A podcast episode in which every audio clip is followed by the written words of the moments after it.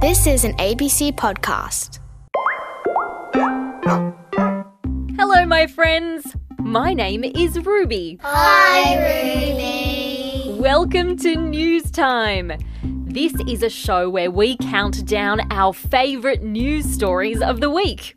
And I think you are gonna love the stories I've chosen today. So, are you ready to go? Yes, we're ready. Brilliant! Well, let's get going. Story number five.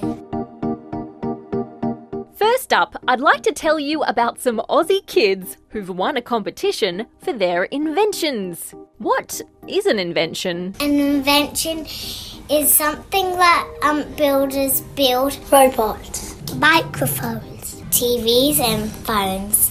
Inventors made inventions. You got it! An invention is something that's never been made before. It's a brand new idea to help solve a problem. This competition was called the Young ICT Explorers Competition, and more than 1,000 kids got involved. They had to come up with a design that could help people or help the environment. One of these winners was something called the Aquarator. It's kind of like a robot that goes into a river and helps make the water healthier for fish. It puts oxygen into the water for them, which is really important because fish need oxygen to live and breathe. There was also an invention to help people recycle their rubbish. It's a special app that you can download on your phone. Using this clever app, you take a picture of something and the app tells you which bin it belongs in. Super clever! What do you think of that? That's cool.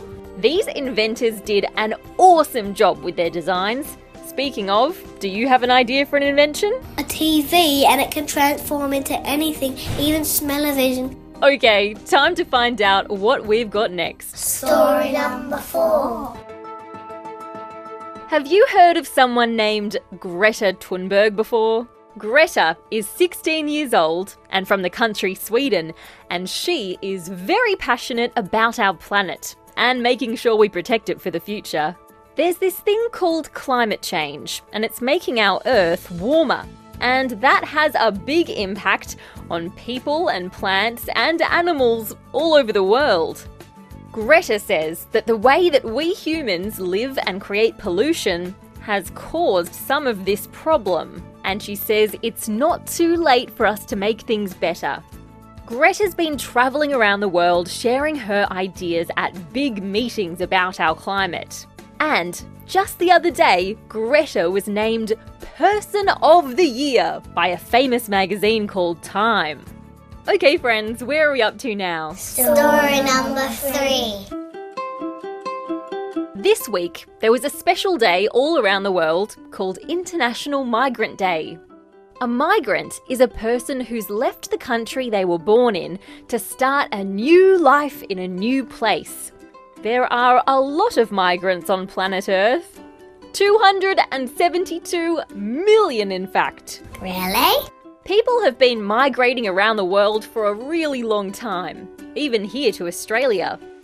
Some migrants have had to leave their homes because there are bad things happening in their country, like war, and they want to go somewhere safer.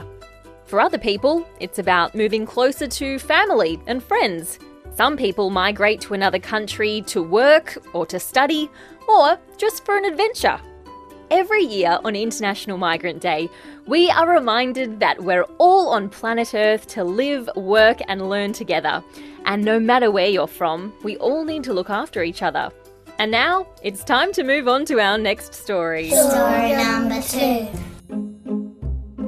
What kinds of things could you use to build a house? Bricks and wood. Cement. Those things all sound very sensible. How about making a house out of a 3D printer? How? Sounds pretty crazy, right? But over in the country Mexico, some homes have been made using a 3D printer.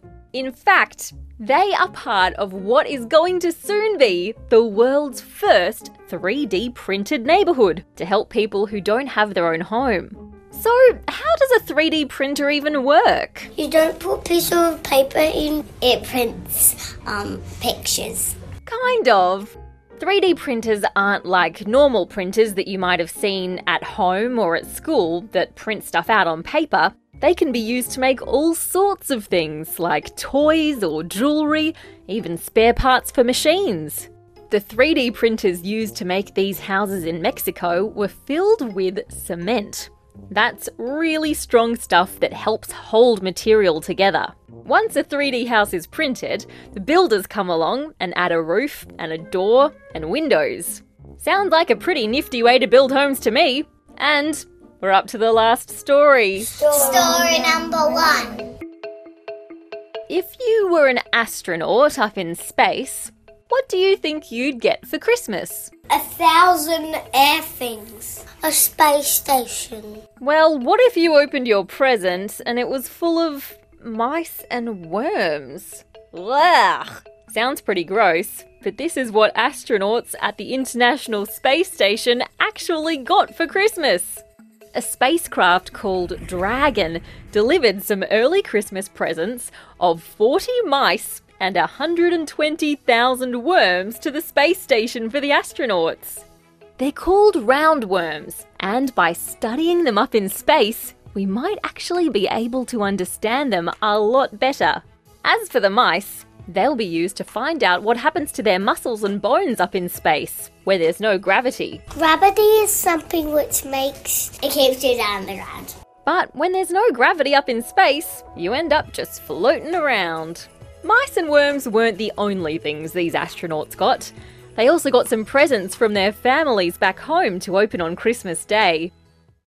We've reached the end of the countdown and the end of our last news time of the year. I hope you have a safe and happy holidays, and I'll be back with some great news stories for you next year. Thanks for tuning in. Bye, Ruby.